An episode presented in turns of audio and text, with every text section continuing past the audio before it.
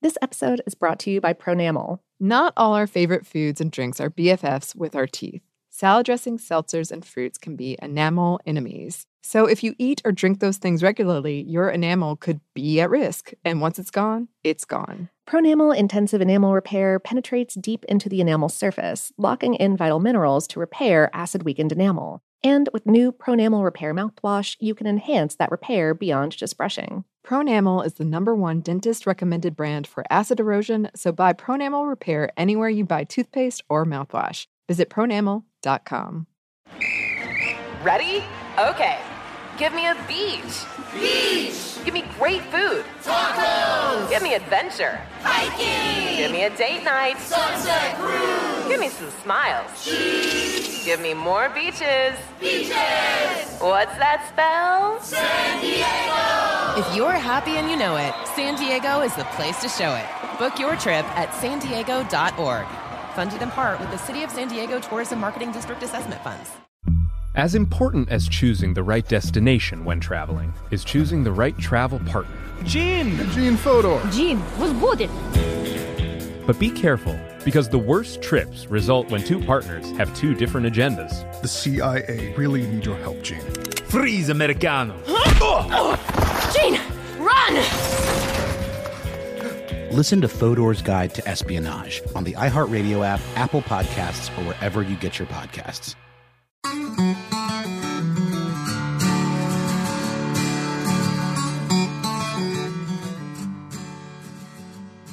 Hello and welcome to Savor, production of iHeartRadio. I'm Anney Reese. And I'm Lauren Vogelbaum, and today we have an episode for you about rendang. Yes. Yes. Uh, any reason this was on your mind, Lauren? Uh, it has been on our list for a very long time. Um, and I was kind of looking at the list and I was going, I want to eat that right now. So why don't I make the craving worse by reading about it for three days straight? Yep. Yep. As is the way of things. Uh, I, that one, that list, I need to update it. There's a lot of things that the list is very long, listeners. Um, Oh, yeah. and I have been slacking and I do keep all of the ideas, but we need to we need to wrangle the list. Is Yeah. what I'm saying. yeah, it, it's, I mean, right. There's like hundreds of entries in this spreadsheet, and um, there's, it definitely has some duplicates in there. There's some, Mhm. it's, it, we have not, we have not been good list curators. no, and I'm good at list. Um, so this is a real failing on my my part. Mm. I will say I don't remember.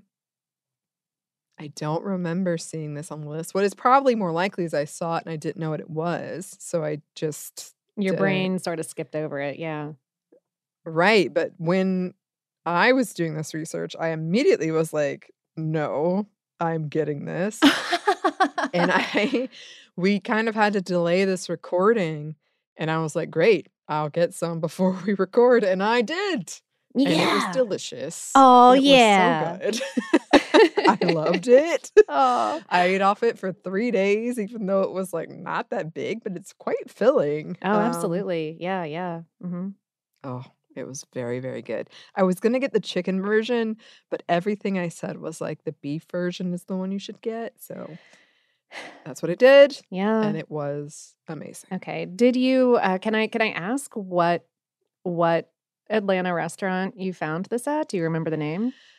I don't, uh, but I remember vaguely the name. Um, Okay.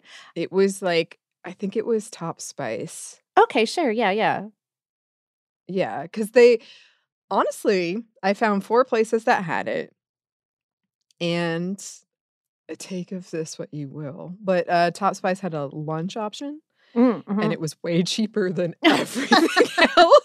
And it was still not cheap, I will say, but it had a lunch option that was cheaper, and I wasn't looking to like get a whole meal to share with people. I was Sure. just wanting to. you just try. wanted your unit of rendang. yes, Yeah. and it fed me for three days. Right? Yeah. um yeah, yeah. So so okay, so they're going to they're like a Thai Malaysian restaurant. So so I wonder, I wonder um if you had a more Indonesian uh slanted version Ooh. If like uh, like I, I want to I want I, I need to compare notes across multiple rendang Yes. experiences now. Okay. I'm into it. I, you know, I, I struggle to describe taste, but I was keeping it in mind when I was eating it. I was like, okay, what's going on here?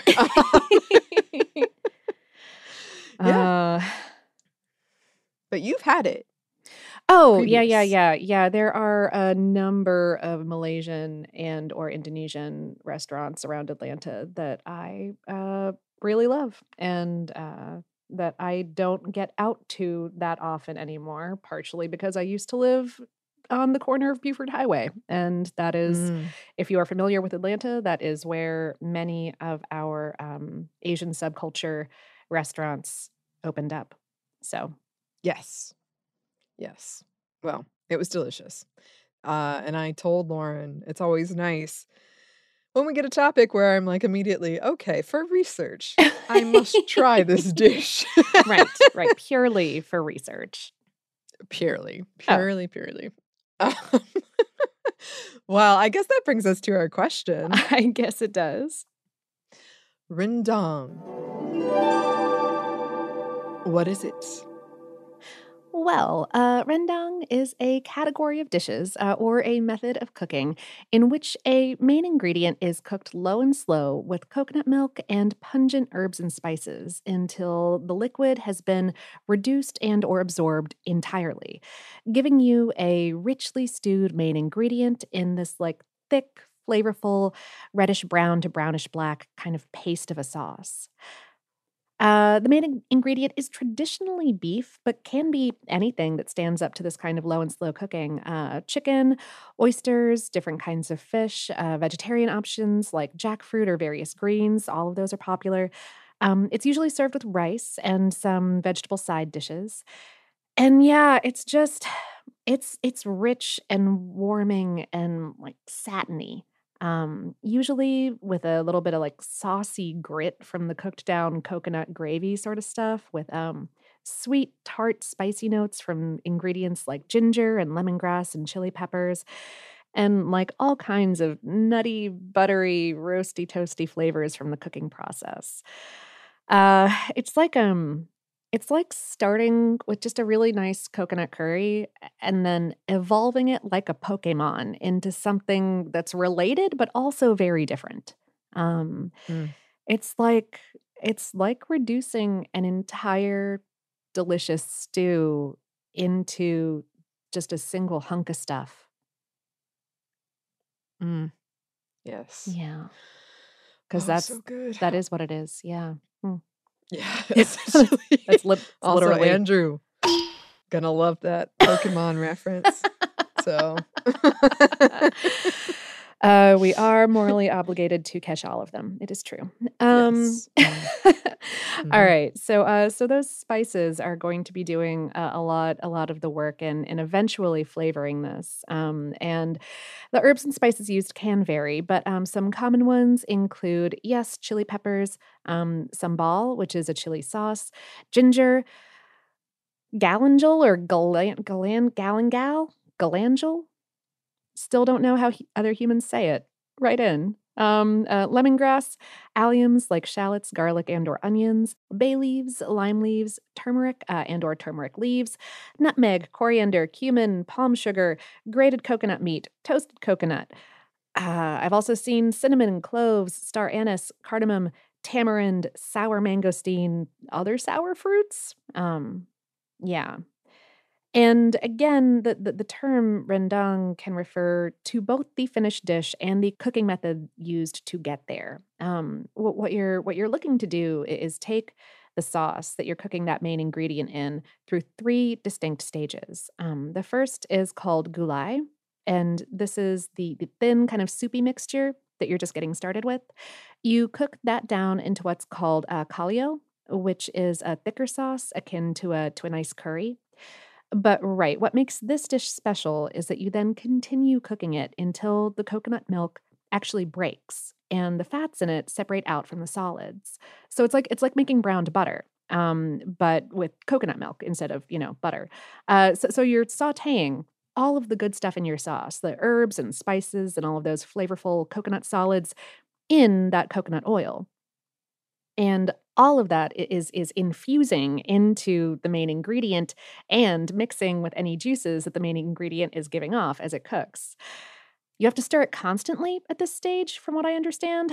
Uh, you're employing both caramelization and the Maillard reaction, and yeah, you wind up with just like a deeply browned, uh, uh, thick paste type sauce and a very tender main ingredient uh, fall apart meat, just absolutely silky veg. Uh, this is usually served either family style or individually plated with a rice, various side dishes, and condiments like sambal. And because the whole process takes a few hours and like a lot of vigilance, it is traditionally a celebration dish.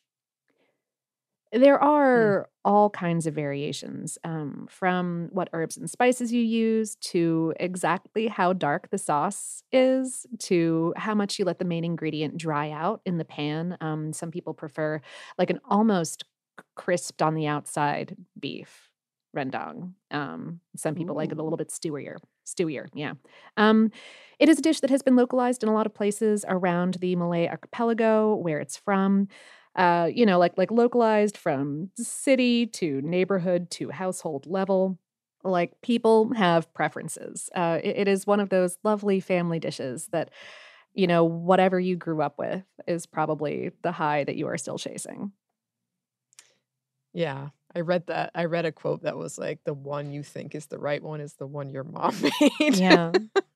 Oh yeah. hmm Um, There are also a lot of riffs on the dish, uh, both both locally and out in the wider world. Like you want some rendang lasagna, uh, rendang sliders, rendang tacos.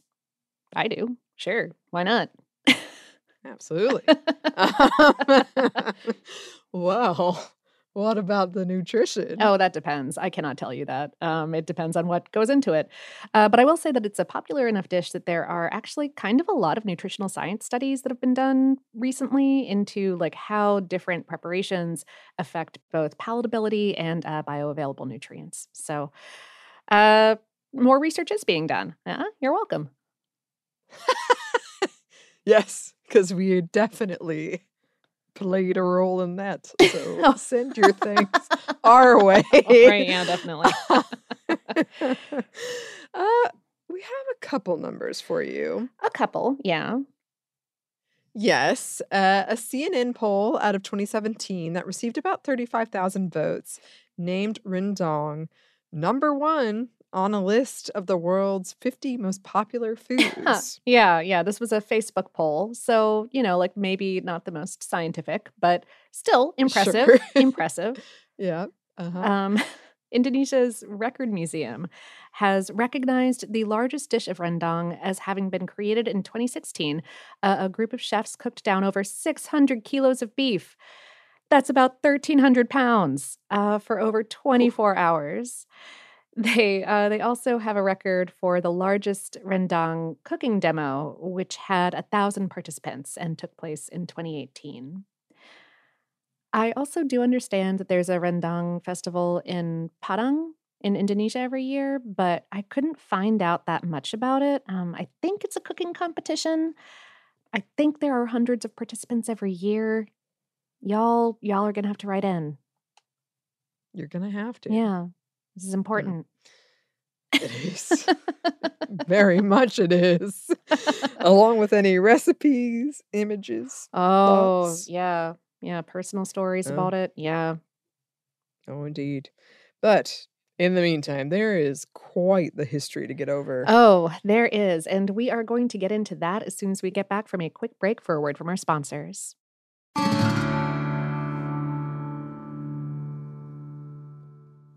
This episode is brought to you by Pronamel. Not all our favorite foods and drinks are BFFs with our teeth. Salad dressings, seltzers, and fruits can be enamel enemies. So if you eat or drink those things regularly, your enamel could be at risk. And once it's gone, it's gone. Pronamel Intensive Enamel Repair penetrates deep into the enamel surface, locking in vital minerals to repair acid weakened enamel. And with new Pronamel Repair mouthwash, you can enhance that repair beyond just brushing. Pronamel is the number one dentist recommended brand for acid erosion, so buy Pronamel Repair anywhere you buy toothpaste or mouthwash. Visit pronamel.com. Let's hit it. Give me a vacation. Vacation. Give me a wave. Surfing. Give me a city tour. The trolley. Give me animals. The zoo. Give me some sea life. Give me museums. Balboa Park. Give me a woo. Roller coaster. What's that spell? San Diego. If you're happy and you know it, San Diego is the place to show it. Book your family vacation at san diego.org. Funded in part with the City of San Diego Tourism Marketing District Assessment Funds. As important as choosing the right destination when traveling is choosing the right travel partner. Gene! Eugene Fodor. Gene, was booted. Much of the joy you will find on the road comes from the person you share it with. So you write the books, Gene, and Vlasta runs the business. I understand now. It is a wise man who marries a wiser woman. But be careful and choose your travel partner well, because the worst trips result when two partners have two different agendas. Get down! I'm not stupid, Gene. Something is going on, and it's high time you tell me the truth. Freeze, Americano! Gene, run! So travel before it's too late. Your money will return, your time won't, and we're all too quickly approaching that final destination. Listen to Fodor's Guide to Espionage on the iHeartRadio app, Apple Podcasts, or wherever you get your podcasts. And we're back. Thank you, sponsors. Yes, thank you. Okay, so the written record around Rendang is pretty sparse until fairly recently when a lot of people have been writing a lot of very fascinating, detailed stuff. Oh, yeah. Uh-huh. Uh, but there is a lot going on here, so bear with us. Um, this is kind of a, a twisty, turny outline. I'll Yeah, that. yeah. Um, but experts believe this dish originated in West Sumatra, Indonesia, by the Minangkabau people, a culmination of influences ranging from India, Islam, and Portuguese, other things too, but those were the three big ones. Um, Mm-hmm. there are some really great resources that dug into this. Um, and we're going to break it down a bit here, but just know that there's like, there's a really layered history. Oh, yeah. Yeah. Yes. And some things I read subscribe strictly to one theory, uh, some a mixture of all three, some a mixture of two, like a, a mix and Yeah. match. yeah, yeah. Um, and and right, the, the the reason that there aren't a lot of written records until relatively recently is partially that uh, the Minang people were mostly using oral history um, as their record keeping for a very long time. So Yes. And then just general historical terminology, etymology confusion. Oh, yeah. also. Mhm. yep. Um, but okay, let's break down those three things briefly. Because again, if you want to learn more, you actually can. And it's very interesting and very exciting. Yeah, That's not always the case for these. Um, but all right, let's start with India. One popular theory ties the history of rendang closely to Indian curries. Um, as early as the second century CE, traders from India were journeying to the Indonesian islands in hopes of finding minerals like tin and gold. Uh, due to their strategic location between China and India, these islands became a popular hub between the spice trade uh, of these two countries. And this is when a lot of spices involved in rendang were probably introduced to West Sumatra, like ginger, turmeric, uh, chili. Uh, these roots led to a blend of influences in the region uh, Arab, Chinese, Indian, and European. The thinking goes that the Minang people adapted curries from India to their taste, uh, ingredients and cuisines, with all of these other influences mixed in. One of the first known believed references to rendang traces back to the 8th century CE out of West Sumatra, uh, though some speculate it was present, yes, in oral history as far back as the 4th century CE. And outsiders observe similarities to Indian cuisine in this dish by at least the 18th century. So there's that. As for the potential influence of Islam uh, in this dish, a couple of sources linked the Islamic missionary movement in the area during the 16th and 17th centuries and the push for halal meats to the origins and evolutions of rendang. Um, this is part of a long history of meat cooking and consumption in that region. Yeah, um, it's a little bit complicated, but like researchers think that before the spread of Islam in the region, consumption of uh, the traditional water buffalo or chicken would have been even more of a special occasion. Um, like prior to that influence, uh, those animals would have been used for for farm work and egg production rather than for eating. Yes, yes, and actually, it's a fascinating history of just consumption of meat. Uh, it got me thinking when I was reading about. it. I was like, oh. Oh yeah, yeah. Um, one of the first written instances of the word rendang to refer to this dish comes from a 16th century Islam influenced Malay manuscript. Yeah, the, the manuscript in question was this Malay adaptation of a Persian classical literary text. So it's again showing that, like, although maybe no one local had been writing about it before then, this, this process and this dish were already well known at this time. And that was all the way over in Malacca, uh, like across the whole island of Sumatra in the Malacca Strait from the Minangkabau region. Though notably, uh, Malacca would have been like a center of business for traveling Minang traders who did use river routes to cross Sumatra and reach the sea for centuries before roads were built there. But that brings us to The Portuguese element, yes. Uh, the Portuguese controlled Malacca from 1511 to 1641, which many believe also impacted this dish. Um, the Portuguese influence in the area includes words adopted in the Malay language in the realm of cooking. There's actually also a very detailed account of this that you can look into. Oh, yeah. Oh, And yeah. people arguing about whether or not that actually means what we think it means uh-huh. which I I do love. Um, but yes, um, one of the biggest things that the Portuguese may have lended to this dish was uh, their techniques and preferences in preserving meat by cooking it for a long time, a technique adapted by people in the region. Uh, they also probably introduced chili peppers. I actually couldn't nail that down completely, and I was sort of surprised by it, but uh, probably. Yeah. Yeah.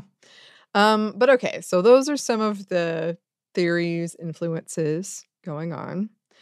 Um, at first, the meat in this dish was primarily water buffalo, which was an important animal in the Minangkabau culture. Water buffalo is a tougher type of meat than something like beef. So, to soften it and make it tastier, the meat would be braised in coconut milk, seasoned with spices, and then cooked low and slow for several hours. Uh, higher temperatures would toughen the meat and curdle the milk. So, you don't want that. Nope. No.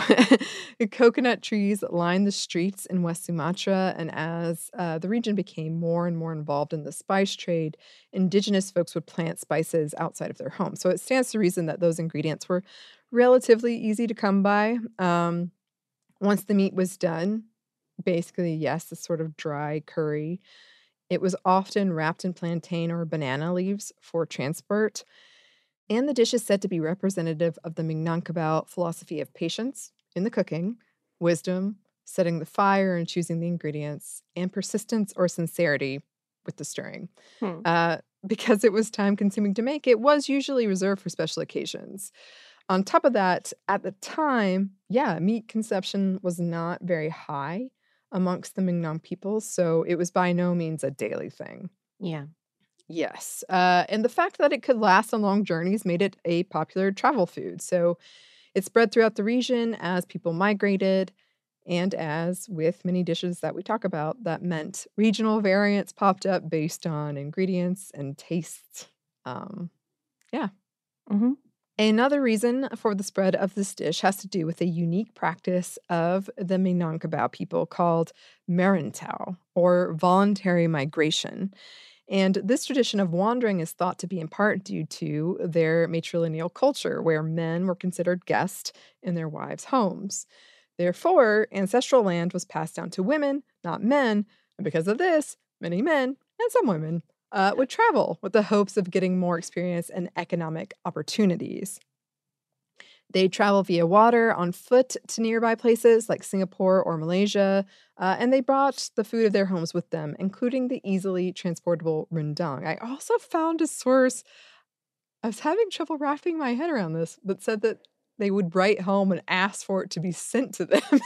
yeah, yeah. I couldn't quite suss out what that. I was like, but how would you ship it if you're not okay? Sure, Right. yeah, yeah. yeah, I was very curious about it. But hey, um, a professor of history at the University of Andalas in Sumatra named Gusti Asnan has written a lot about all of this. He was a great source. Um, and Asnan is a big proponent that Indian curry had a big influence on rendang too, and points out that one word the Minang people use for one of the states of cooking uh, of this dish resembles curry. Yeah. Yes. Uh, because of established trade routes in the region with India, this dish made it over to that country. And once the British established a presence there, it made its way to the UK. The dish also spread further west to the Arabian Peninsula, with uh, West Sumatran Muslims making pilgrimages to Mecca. Written accounts of rendang and its variations started popping up in 19th century European newspapers and travel journals.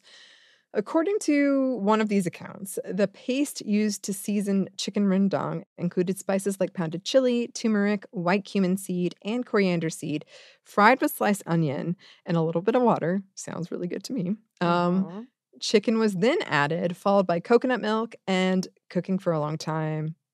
Get the dish. Another version included garlic or ginger and or ginger, I would say.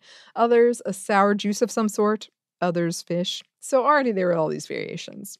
Yeah, yeah. Um, the dish really began spreading, though, in the 1900s as more Minang immigrants began leaving home and uh, opening food stalls throughout what was, well, at that time, uh, the Dutch East Indies. Recipes for rendang appeared in uh, Minang women's periodicals in the 19 teens, and cookbook authors working in other local languages and in Dutch started publishing recipes too. Yes. Uh, but during World War II, meat shortages slowed down the production of rendang in West Sumatra. Though interestingly, a, a Dutch military food service cookbook from 1940 listed a recipe for Padang style rendang uh, made with beef. Huh. Yeah. Well, jumping way ahead to our social media controversy of the episode. um, Oh, God. well, a MasterChef UK judge sparked outrage in 2018 when he commented that the Malaysian contestants' rendang was not crispy enough. And yes, it is not crispy at all. Um, no, no, No. no. nope. At the same time, the comment did cause some establishment in Indonesia, Singapore, and Malaysia to create a crispy version. Oh, yeah. Oh, yeah. Uh, folks from all of those three nations and also uh, Brunei all piled on. It was, yeah. Yep. oh, it, yeah. Um, here's a quote from the BBC.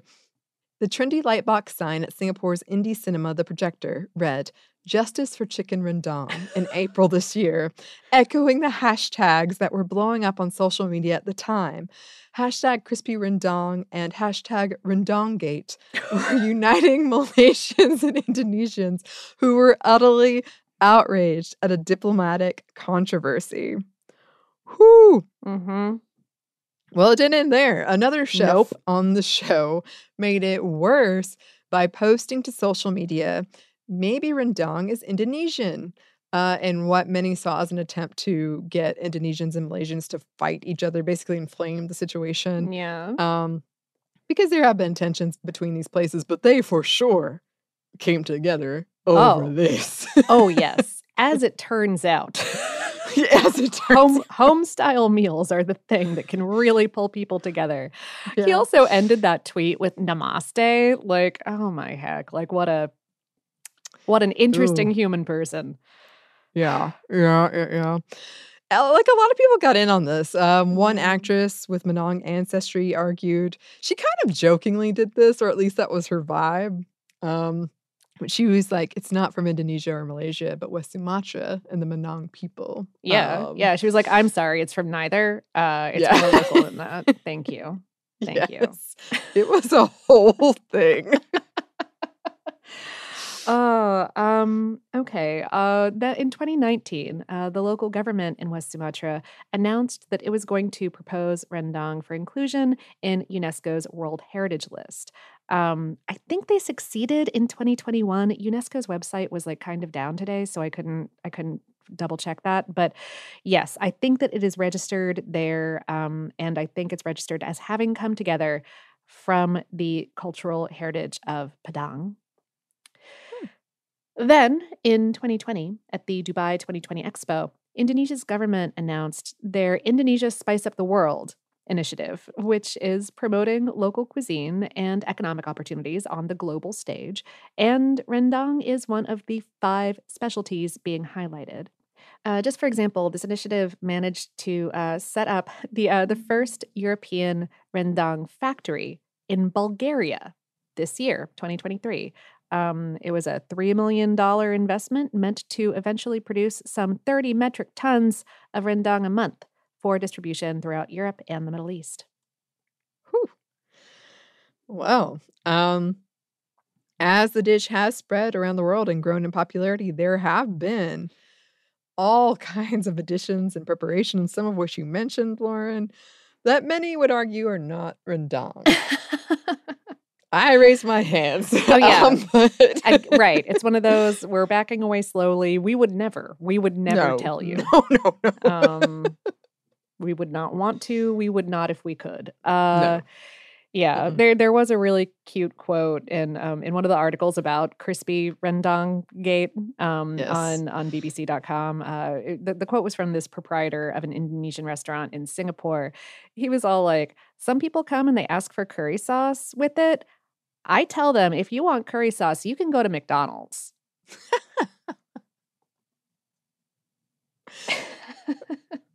There's something you gotta respect about that. Like, no. Yeah, like no, that's not how it's served. Sorry. Get that elsewhere. yeah. Yeah, I think that was in the same article that was like, you're never Yeah. gonna top your what you had growing up, essentially. Yeah. is- That's the one. Mhm. Um Mhm. Well, it was delicious. I'm glad I had the opportunity to try it. Um, but I there's so much more, obviously, that I could try Yeah. in this space. So Yep. again, Yep, yep. listeners, thoughts, recipes, Recommendations. ideas. Oh, Yeah. yes. Please let us know. Mhm. Um, but I think that's what we have to say about rendang for now. It is. Uh, we do have some listener mail prepared already for you, though, and we are going to get into that as soon as we get back from one more quick break for a word from our sponsors.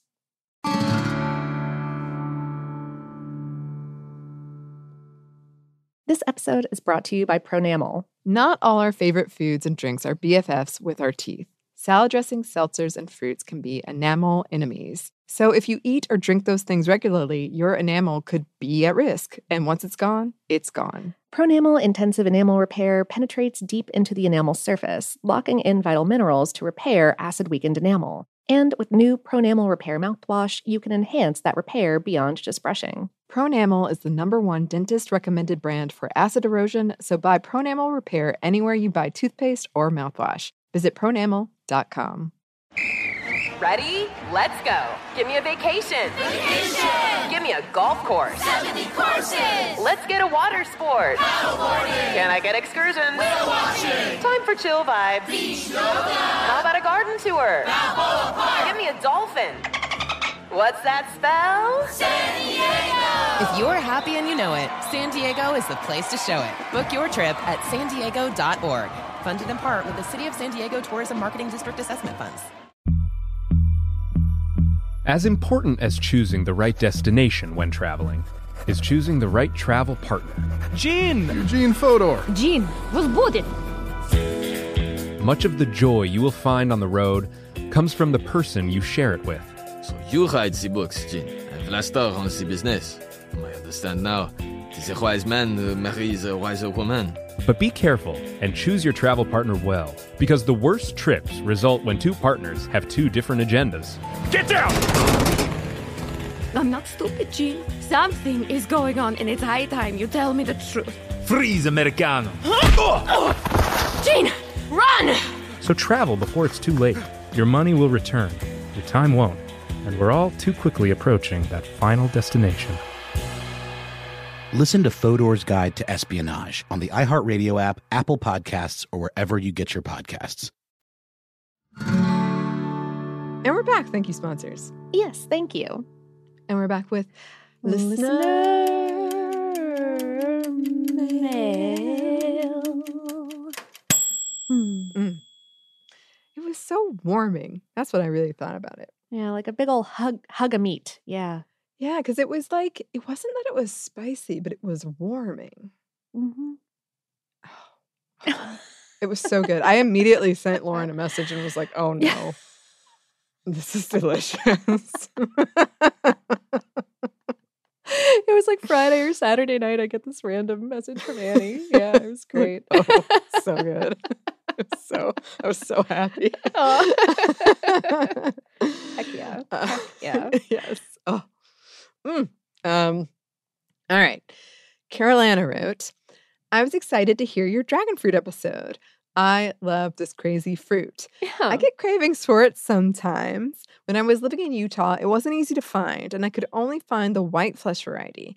I'm currently living in Taiwan, where every fruit market has it year round, and red dragon fruit, which has a stronger flavor, is far more common. The magenta color of the juice doesn't get altered by going through digestion, so eating red dragon fruit can result in an uncommonly startling trip to the bathroom if you don't have a good memory for what you've recently consumed.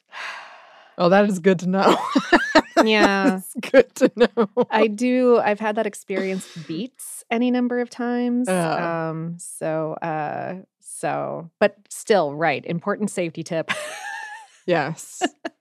Yes. I, I had a friend who had it. She loved watermelon so much. I don't think watermelon is common to do that, but she loved it so much. oh. Huh. Um, it would. But I did see, I didn't buy one, but I did see some dragon fruit at the store when I was there yesterday. and Oh, I thought yeah. about it. I think I'm going to wait for whenever we have our dinner or a special occasion or something. Okay. Yeah. Yeah, yeah, yeah. Sure. Yeah. Sure. But I am excited. It does Sounds look good. cool. It does. They're real they're real pretty. Yep. Mhm. Yes.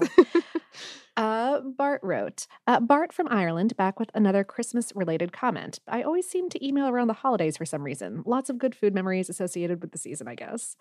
Uh, listening to your show this week on Chinese Five Spice, uh, two things struck me. Firstly, I'm so used to it being ubiquitous that I was shocked to hear it's a recent arrival to our Western pantries. Uh, secondly, you asked about recipes, and what immediately struck me is that it's one of those rare ingredients I use in dessert and dinner. I prefer to do this with tender stem broccoli, uh, but it works with any green veg, really. Uh, toss it in some sesame oil, a little soy sauce, sprinkling of dark brown sugar, and a dash of Chinese five spice. Roast for 15 to 20 minutes, and you have a fantastic side for any Asian dish. Being here in Ireland, one of the Christmas treats I love is the dried fruit mix that briefly appears on our shelves each year. It's intended for use in traditional Christmas cakes, but I use it in fruit based desserts instead.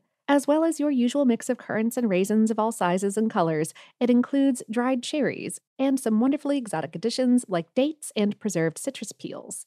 Uh, one of my favorite uses for this mix is stuffed baked apples. Uh, Start by hollowing out a tart firm apple, like a Granny Smith, uh, by going halfway down with a corer, and then scooping out the bits with a melon baller. Uh, then score a line around the equator so it can expand as it bakes. Next, stuff it with a mix of chopped dried fruit, maple syrup, dark soft brown sugar, and slices of your choice. Optionally, add a dash of vanilla and or almond extract. Then bake it low for about 40 minutes and top with cream or Greek yogurt. This works with any dried fruit and any warming spices. So for Halloween, I love to use dried cranberries and pumpkin spice. But at Christmas, the very best variant is Christmas cake fruit mix with Chinese five spice. By pure chance, I'm opening this year's bag of Christmas cake fruit mix to make this very recipe with Sunday dinner tonight. Thanks for many years of thoughtful, informative, and above all, fun listening pleasure. You folks rock. Have a wonderful holiday season and a healthy, tasty, and prosperous 2024. Oh, thanks. you too. yes. Oh, thank you. Yes. Oh, heck. Um, that sounds really good. it does sound really good. I I feel like I feel like that specific like Christmas cake dried fruit mix is something Yeah. that I am aware of existing, um, but I don't feel like we really get it in America. I don't think that it shows up. I, I think it's kind of like a specialty item you kind of have to track down. Yeah, I think so. And I feel like we talked about that in our the fruitcake episode, the much Yeah. maligned fruitcake here in the US. um, which is experiencing a little bit of a comeback. But um, yeah, it's true. Like this, this sounds so good to me, but it's not like anything I have tried personally. Um, Yeah, I mean, y- you could you could make your. I mean, with a decent, uh, you know, bulk good section, you could make your own dry fruit mix, and that's true. you know, This is true. Um, it I can mean, be done. you would have a lot of it at that juncture, probably. But um, yes. You know what this reminds me of? It reminds me of when we did our episode on cranberries. mhm. And I got it in my head that I'm going to make my own homemade cranberry sauce. Turns out your own homemade cranberry sauce makes a ton. but it was delicious and I loved doing it. uh, But I stopped doing it Mhm. because it just made so much. Yeah, it depends on how much you want to consume, and like, I mean, even like a single bag of cranberries kind of makes a lot of sauce. I mean, it again, it depends on how much you want to consume. So, like, yeah, yeah. true. But I feel like if I made this, it would be me eating it and like trying Huh. to get other people to get on board. And they Mhm. probably would, but they wouldn't eat that much. hmm hmm With my cranberry sauce, which I think was delicious, everybody was like, I'll try a tiny bit. Oh, aw, aw. yeah, jeez. But this sounds really good to me. Um, Yeah, and that that veg recipe sounds terrific as well. Oh my gosh, Um, it does. I feel like I don't I don't I feel like I shy away from from five spice in the kitchen. Um, but, but Hmm. maybe maybe I should. It, it's I, I think that really like the idea of just having a light hand with it is what I Yeah. have need I needed to hear. So yeah. Yes. Yes. And like I said, I did purchase some. So I am looking for Oh, heck yeah. recipes. Okay. Um, but also, you know, I feel like we have enough recipes now. We can make a savor cookbook. We never would because the work and time and crediting all of you, but we could do it. We could do Um, it. We could do it. Um, I mean, you know, yeah, yeah. I mean, we we could we could also. I mean, man, Ben Bowlin has been threatening to get us a cookbook deal. Um, Oh. well, I love it. I just love because I know some of you have written in like I made this person's recipe, and oh, that's so cool. Huh. That's just it's just cool to hear it really is. um, people's recipes and then hearing other people make them. So thank you for taking the time. yes, always. yes, yes. Yes, yes. Um, thanks to both of these listeners for writing in. Uh, if you would like to write to us, you can. Our email is hello at savorpod.com. We're also on social media. You can find us on Twitter, Facebook, and Instagram at SavorPod, and we do hope to hear from you. Savor is production of iHeartRadio. For more podcasts from iHeartRadio, you can visit the iHeartRadio app, Apple Podcasts, or wherever you listen to your favorite shows. Thanks, as always, to our super producers, Dylan Fagan and Andrew Howard. Thanks to you for listening, and we hope that lots more good things are coming your way.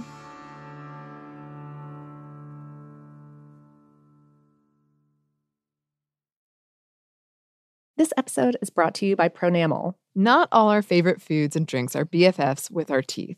Salad dressings, seltzers, and fruits can be enamel enemies. So if you eat or drink those things regularly, your enamel could be at risk. And once it's gone, it's gone. Pronamel Intensive Enamel Repair penetrates deep into the enamel surface, locking in vital minerals to repair acid weakened enamel. And with new Pronamel Repair mouthwash, you can enhance that repair beyond just brushing. Pronamel is the number one dentist recommended brand for acid erosion, so buy Pronamel Repair anywhere you buy toothpaste or mouthwash. Visit pronamel.com.